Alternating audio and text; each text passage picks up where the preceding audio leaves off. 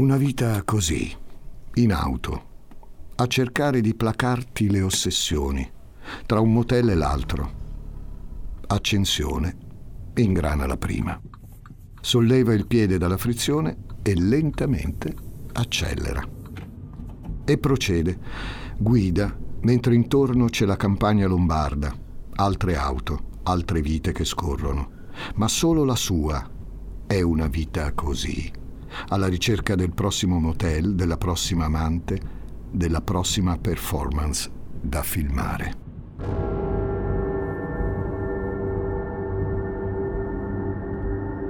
È una vita così, la consuma con voracità e con abitudine, perché non conosce altre maniere che non siano l'ossessione.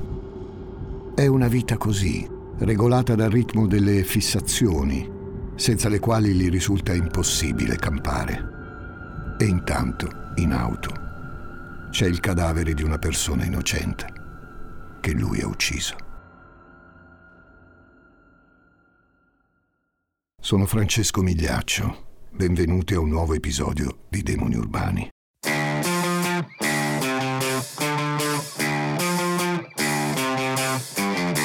Gli ascoltabili presenta Demoni Urbani, il lato oscuro delle città.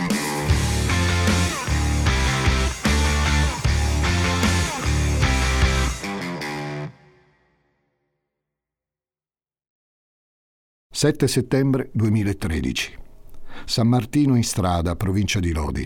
È il primo pomeriggio di inizio settembre quando, passando nelle vicinanze di un campo di Gran Turco, un signore di mezza età intravede quello che a tutti gli effetti gli pare un manichino. Un manichino donna.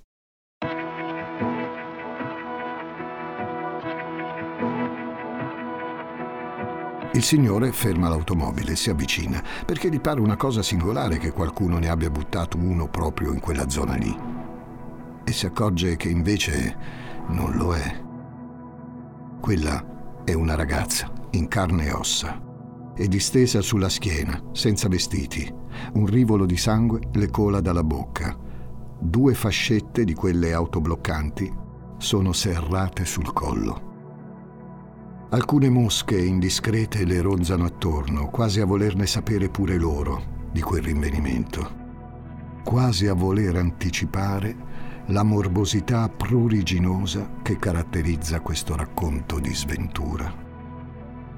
È una donna giovane, giovanissima, quella che l'uomo e gli agenti di polizia si trovano davanti agli occhi. Una salvietta bianca di quelle che vengono offerte agli ospiti di una struttura alberghiera le copre il viso. Agli agenti di polizia non viene difficile immaginare che, data la località in cui viene rinvenuto il corpo, spesso frequentata da coppie in cerca di intimità fugace, e considerata la prossimità significativa di decine di motel nell'area, beh, forse si tratta di un delitto che ha a che fare con il sesso.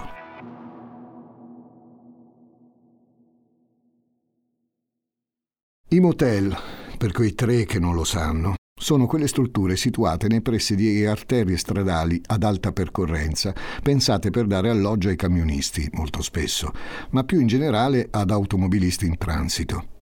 Negli anni però l'evoluzione. I motel si sono trasformati anche in nidi di passione per coppie che non vogliono dare nell'occhio, costano meno dei grandi alberghi, la privacy viene rispettata e soprattutto puoi comodamente prenotare per due, tre ore anziché per una notte intera.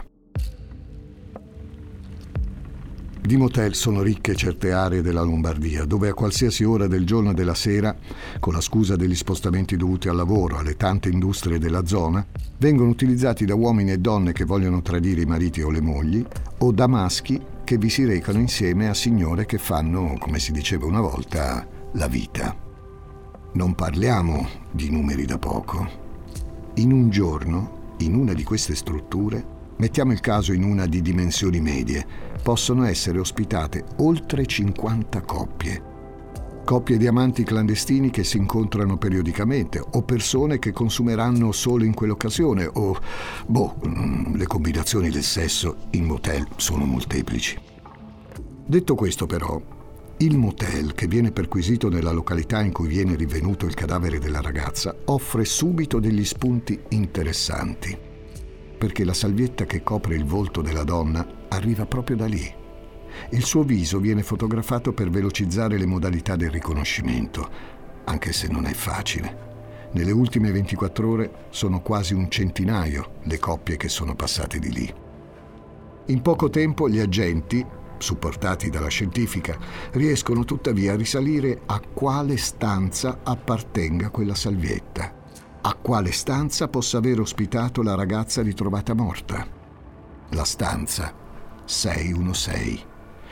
Una stanza che a una prima perquisizione appare travolta dal caos. Gli asciugamani sono arrotolati, stropicciati e uno presenta tracce di sangue. Le diverse paia di pantofole sono state utilizzate tutte e c'è uno scontrino che sonnecchia in uno dei cestini della carta straccia. Una ricevuta che testimonia l'acquisto di pane e salame da parte di qualcuno. Qualcuno che può forse essere collegato alla morte della donna.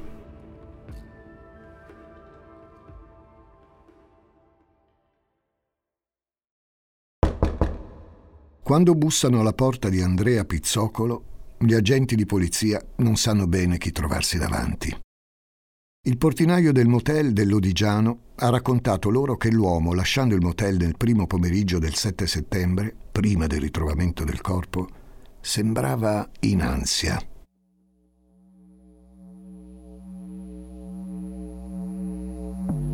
Andrea Pizzocolo ha una quarantina d'anni. È un uomo corpulento, dallo sguardo intelligente e dalla parlantina rigogliosa. Ha un pizzetto e un po' di barba ai lati, una coda di cavallo. I capelli, un tempo scuri, accolgono adesso visibili sfumature di grigio. Gli occhi sembrano spenti, calanti, il fisico un po' trascurato, ma l'animo no. Andrea Pizzocolo è un uomo di inventiva, del tipo di quelli che ti ripete che fa mille lavori in casa, del tipo di quelli che hanno un sacco di passioni. Lavora come ragioniere presso una multinazionale di Pero, provincia di Milano, che si occupa di componentistica per ascensori idraulici ed elettrici. Andrea Pizzocolo vive ad Arese, un comune di quasi 20.000 abitanti, sempre in provincia di Milano un comune come tanti nella provincia lombarda e in generale in quella italiana. Centri all'apparenza tranquilli, in cui galleggiano le chiacchiere dei pensionati, i tavolini di plastica dei bar, le giacche sintetiche delle badanti, l'oratorio, i grossi ipermercati nelle vicinanze, i centri sportivi con palestre e piscine, eccetera. Un contesto classico in cui si muove il nostro protagonista. Non è uno che sul lavoro si fa voler bene, ma non è neppure odioso. Due chiacchiere le fa pure, eh? ma sembra più interessato a portarsi avanti l'esistenza fatta di hobby. Gli piace la musica heavy metal, ma anche piccole fisse. Per esempio, indossare maglioni scuri anche d'estate, come ricorda un bel dossier su Panorama firmato nel 2013 dal giornalista Carmelo Caruso. Dal punto di vista sentimentale, Pizzocolo ha una compagna di vita che arriva dal Brasile e una figlia piccola. A 12 ore dal rinvenimento del cadavere della ragazza misteriosa abbandonata nei campi di Gran Turco dell'Odigiano, Andrea Pizzocolo viene arrestato perché si ipotizza un suo ruolo nella morte della ragazza. La sua è di quelle reazioni sorprendenti. Al primo interrogatorio in questura dopo l'arresto, dopo aver capito che andrà in carcere in attesa del rinvio a giudizio, la prima cosa a cui pensa è il lavoro. Poi rivela qualcosa di interessante. Il luogo, un cassonetto, in cui ha abbandonato alcuni effetti personali della ragazza uccisa. In particolare la borsa, che contiene il documento d'identità della giovane donna. Ovviamente Andrea Pizzocolo confessa di averla uccisa. Giovane davvero, 18 anni. Si chiama Lavinia Simona Aiolariei. Viene dalla Romania, al confine con la Moldavia. Ha raggiunto la mamma, che lavora in Sicilia e vive con il compagno. Ha altri fratelli e sorelle. Dopo si è trasferita al nord, dove risiede già la sorella più grande. Qui entra in circuiti poco raccomandabili. Dorme da conoscenti nell'area tra Milano, Gallarate, Lodi e Bustarsizio. Fa l'escort di lusso, 500 euro a notte. Su internet si presenta come Dora. È una ragazza che ha dei sogni che hanno tante altre persone, tipo farsi una famiglia col fidanzato storico, Alin, che le dice tienili i clienti, che i soldi servono. Stai attenta però e non prendere droghe. Ma torniamo per un attimo o forse di più, ad Andrea Pizzocolo. La perquisizione in casa dell'uomo in occasione dell'arresto rivela dettagli sconvolgenti. Gli agenti trovano subito una confezione con 87 fascette stringifili zigrinate, quelle da elettricista, dello stesso tipo delle due serrate attorno al collo di Lavinia Aiolaiei. Continuando nella perquisizione, saltano fuori borchie, frustini e giochi erotici di varie forme e fatture, strumenti di piacere, più o meno estremo, che fanno di Pizzocolo una specie di Mr. Grey Lombard. Un Mr. Grey ben più perverso dell'originale, però, con dettagli ancora più disturbanti. Tipo l'esistenza della videoteca personale di Andrea un mausoleo, un catalogo impressionante di filmini hard contenuti su vari supporti, hard disk, vecchie cassette da telecamera, DVD, per un totale di 400 titoli, tutti minuziosamente catalogati. Filmini hard, appunto, che lo vedono sempre protagonista insieme alle numerosissime prostitute cui si accompagna da circa quattro anni in maniera vorace e metodica, una dietro l'altra, con rapporti sessuali consumati nei motel di Lombardia. Una frequenza praticamente giornaliera che lui consuma quando la compagna non c'è, magari perché ritorna in Brasile dalla famiglia. Pizzocolo riesce ad avere quattro rapporti sessuali al giorno con le escort che spesso adesca su internet. Il perito della Corte durante il processo ci terrà a precisare che l'ipersessualità di Pizzocolo, beh, è un tratto complesso della sua personalità, non un disturbo psichiatrico. I filmini sono tutti catalogati minuziosamente, vi dicevo, con notazioni che esaltano le performance sessuali della compagna per una notte. Per capirci, se secondo Andrea Pizzocolo una delle sue amanti era particolarmente brava a praticare sesso orale, per lui era una tag importante nell'ottica di catalogazione del filmino. E questi video lui li mette insieme ai filmini di famiglia?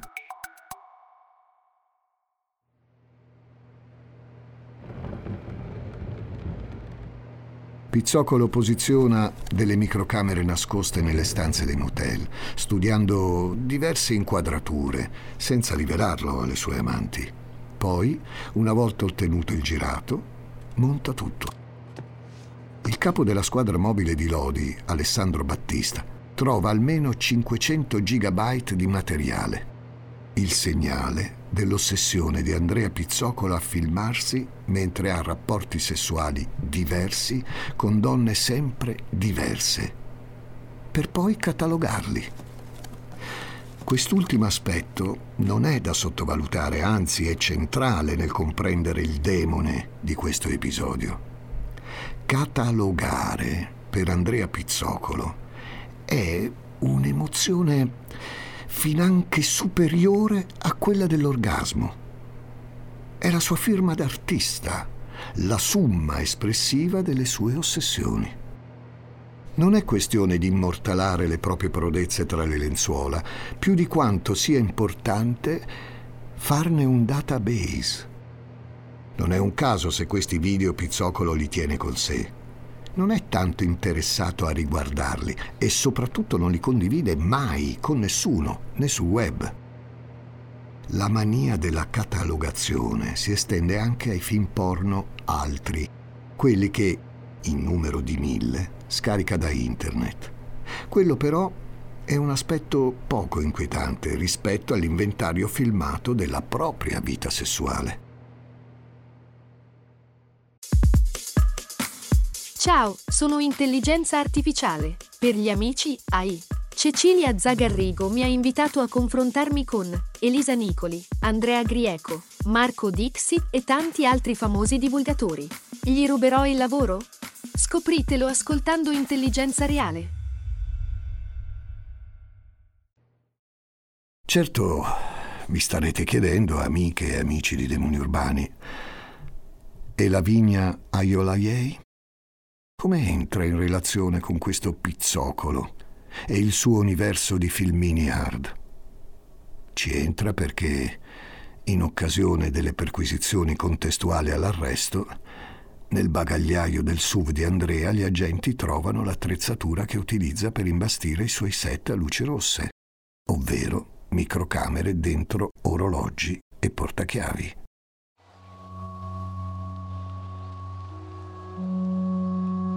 La notte del 5 settembre, Andrea e Lavinia si incontrano a casa di lui, l'ultima notte prima che la compagna dell'uomo ritorni insieme alla bambina. Si erano già incontrati qualche mese prima, in febbraio, quando Lavinia era ancora minorenne, ma Andrea sostiene di non ricordarselo. Si ritrovano, fumano una sigaretta, fanno sesso e prendono accordi per incontrarsi il giorno successivo in un motel che non è il motel dell'Odigiano da cui siamo partiti. È un altro motel, distante a circa 80 km di macchina dal primo. È nella zona di Olgiate Olona, provincia di Varese, e accoglie gli ospiti con luci blu che piovono dal tetto e seducono l'architettura che forma l'accesso, una struttura bianca e semi-ovale che conduce dentro l'albergo. Andrea e Lavinia si danno appuntamento intorno alla mezzanotte. Andrea arriva un po' prima, deve posizionare le sue microcamere. Poi si mette sotto la doccia e resta in mutande, col codino, a petto nudo. Lavinia giunge a mezzanotte, accompagnata da un'amica. Le dice che finirà verso le quattro. Andrea però non ha portato con sé solo le microcamere con sé ha anche le famose fascette. È un documento falso con cui si è registrato, un documento che ha falsificato rubando le generalità di un collega e sostituendo la foto dell'uomo con la sua. Quello che accade dopo viene fedelmente registrato da tutti i punti macchina individuati dal regista Andrea Pizzocolo. Una che inquadra il campo totale, una posizionata nell'orologio che segue i movimenti dei protagonisti, una nascosta dietro una brochure del motel disposta sul comodino.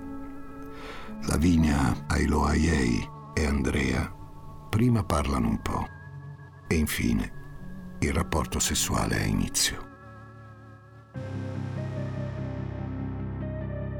Non mi va di entrare in dettagli troppo irrispettosi nei confronti di Lavinia la vittima di questa storia. Ma non posso tacervi di come, durante un rapporto orale praticato dall'Aio Laliei, Andrea tiri fuori la prima fascetta da sotto la salvietta posizionata vicino al cuscino, nel lato sinistro del letto, e la infili come un cappio attorno al collo della donna. Lavinia chiede aiuto, ma Andrea stringe forte. Poi solleva con la sua forza bruta il corpo della giovane donna e la lancia sul letto, tenendole il viso premuto contro il cuscino per diversi minuti. Il terrore di Lavinia ai Loaiei resta strozzato in gola, mentre Andrea Pizzocolo, filmando tutto, commette un omicidio empio e vigliacco oltre ogni misura. Crede di aver portato a termine l'atto, ma si accorge che la ragazza ha un ultimo sussulto. I piedi si muovono per qualche istante. Pizzocolo prende la seconda fascetta e stringe anche quella attorno al collo. Sono le quattro del mattino. Pizzocolo ha consumato un elevato quantitativo di cocaina un altro dei suoi vizi, e GBL, la droga dello stupro, oltre che Chalice, Viagra, eccetera. Si rende conto che con quel corpo può fare di più. Certo, non in quella stanza. È tempo di ripartire. È tempo di recarsi in un altro motel. Imbocca l'autostrada, direzione Il Lodigiano. Desidera raggiungere un motel in località San Martino alla strada. Un motel dove può accedere alle camere direttamente da un box privato dove parcheggiare. Deve parcheggiare l'auto in cui, nel bagagliaio, è nascosto il cadavere di Lavinia Ailo Aiei. È stanco, strafatto, affamato. Si ferma a un autogrill dove compra pane e salame e poi riparte la corsa. Si arriva al secondo motel, quello dove si completa la notte dell'orrore di cui Andrea Pizzocolo è protagonista. Arriva intorno alle 5 del mattino.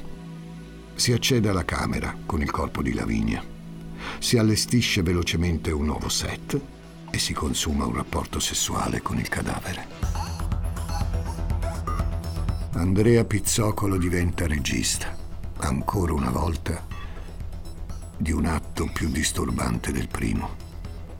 Un congiungimento carnale con un corpo che lui provoca con frasi aggressive, che gira, rigira, sposta, divarica un esercizio di necrofilia pura che viene filmato e in cui Pizzocolo, nonostante quello che sosterrà la difesa in sede processuale, sembra estremamente presente a se stesso. Intorno alle 15.30 del 7 settembre, Pizzocolo abbandona in un campo il corpo umiliato di Lavinia Iolaiei. Si indaga tra l'arresto e il processo nella vita di quest'uomo nel catino di ossessioni che rimescola ogni giorno. Le droghe che consuma in quantitativi significativi, le prostitute, i filmini delle sue esperienze sessuali con queste ultime, catalogati per essere più precisi di quelli di una videoteca qualunque. Perché Andrea Pizzocolo ha deciso di fare della sua vita così una videoteca continua di titoli da aggiungere uno dopo l'altro. filmare, filmare il proprio corpo che si congiunge a quello di una donna che paga. È tutto quello di cui Andrea Pizzocolo ha bisogno, anche se poi quelle immagini non le vedrà più dopo averle montate. Ma sapere che restano impresse su un video che lui ha realizzato e catalogato restituisce ordine e dignità alla sua mente ormai malandata.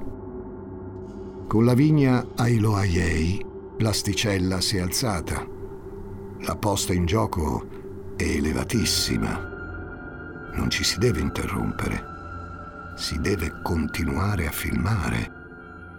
Il film è vita. Non riesce a controllarsi perché gli è impossibile gli è impossibile non drogarsi, e lo dico senza giudizio morale, per carità, ma gli è impossibile anche non filmarsi durante i rapporti sessuali e soprattutto non andare con donne senza pagarle. I rapporti con le prostitute sono gli unici che può avere con altre signore. Se non le pagasse, gli sembrerebbe di tradire la compagna. Una donna che lo ama profondamente, che è gelosa e che sa bene quali sono i problemi del marito. Lei ci soffre, spera che Andrea cambi idea, si reca perfino in ufficio da lui per consumare rapporti sessuali con il rischio di essere beccati. Forse crede che l'adrenalina plache Andrea e le sue fissazioni. Ma non è così. Andrea ha bisogno delle prostitute, dei filmini, delle droghe e dei motel. In poco tempo sa valorizzare tutti i motel di Lombardia. Ne conosce l'ubicazione, gli accessi, le peculiarità, il mobilio.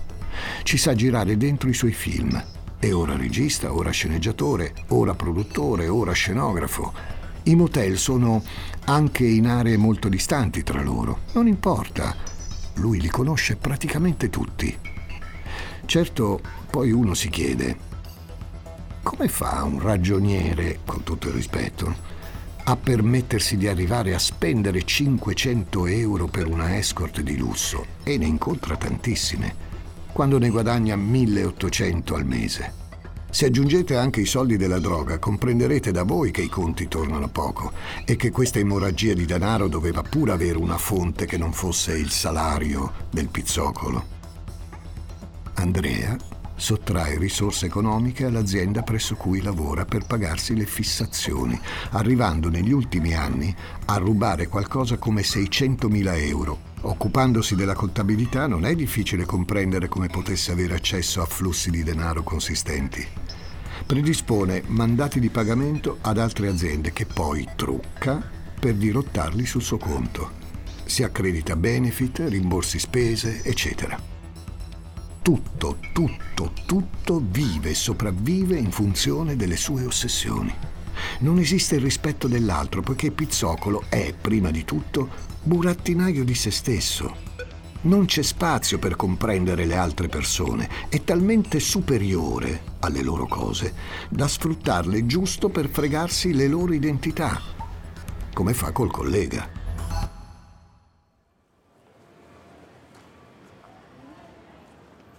Arese è in generale, le persone che conoscono Andrea, sono divise in due.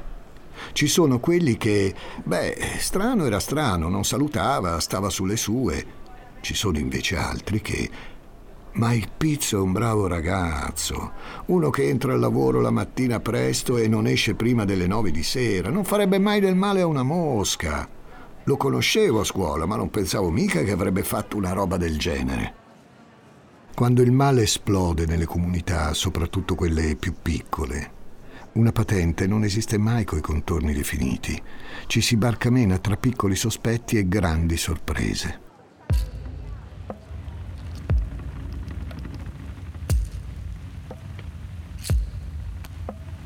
A sorprendere un po' meno è che durante le indagini sembra che Pizzocolo non avesse mai mostrato segni di violenza verso nessuno incluse le escort che pagava, fino a quando si risale a Gabriela, una prostituta che aveva conosciuto Andrea qualche tempo prima.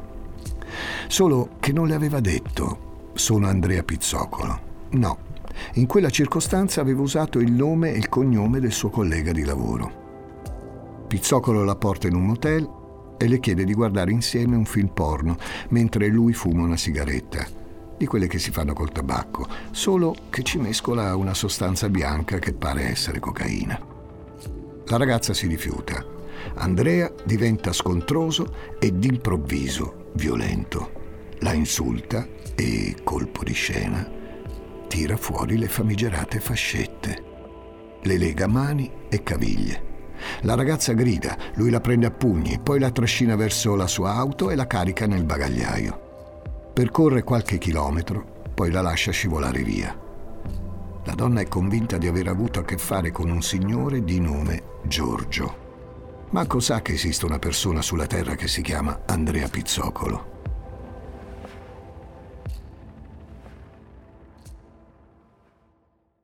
Non l'ha uccisa, per fortuna.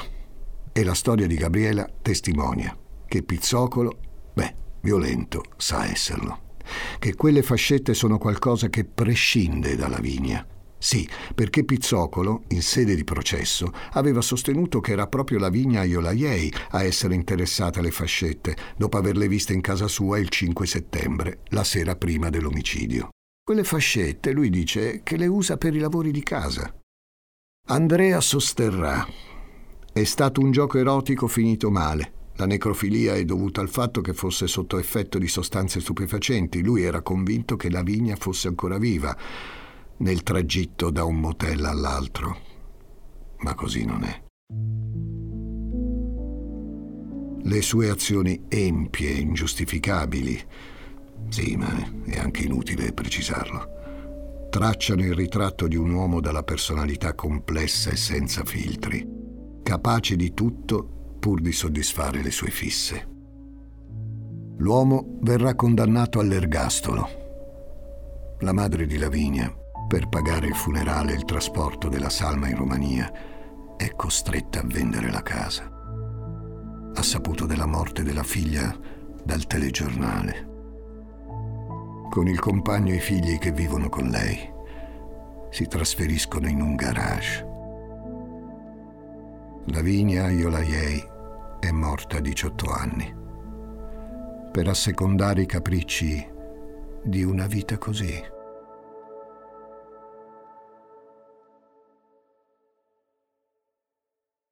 Grazie per avermi ascoltato. E vi ricordo che il 18 maggio vado in scena con Amori Tossici, l'evoluzione scenica di demoni urbani, al Teatro degli Arcimboldi. Le prevendite sono disponibili su Ticket One e sul sito del teatro. A presto!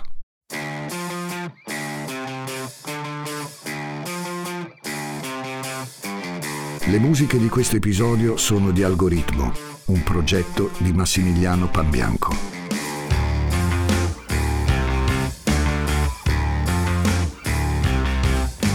Demoni Urbani è una serie originale degli ascoltabili a cura di Gianluca Chinnici e Giuseppe Paternò Rattusa, condotta da Francesco Migliaccio. Questa puntata è stata scritta da Giuseppe Paternò Rattusa, editing e sound design di Francesco Campeotto e Alessandro Levrini, prodotto da Giacomo Zito e Ilaria Villani in esclusiva per Spotify.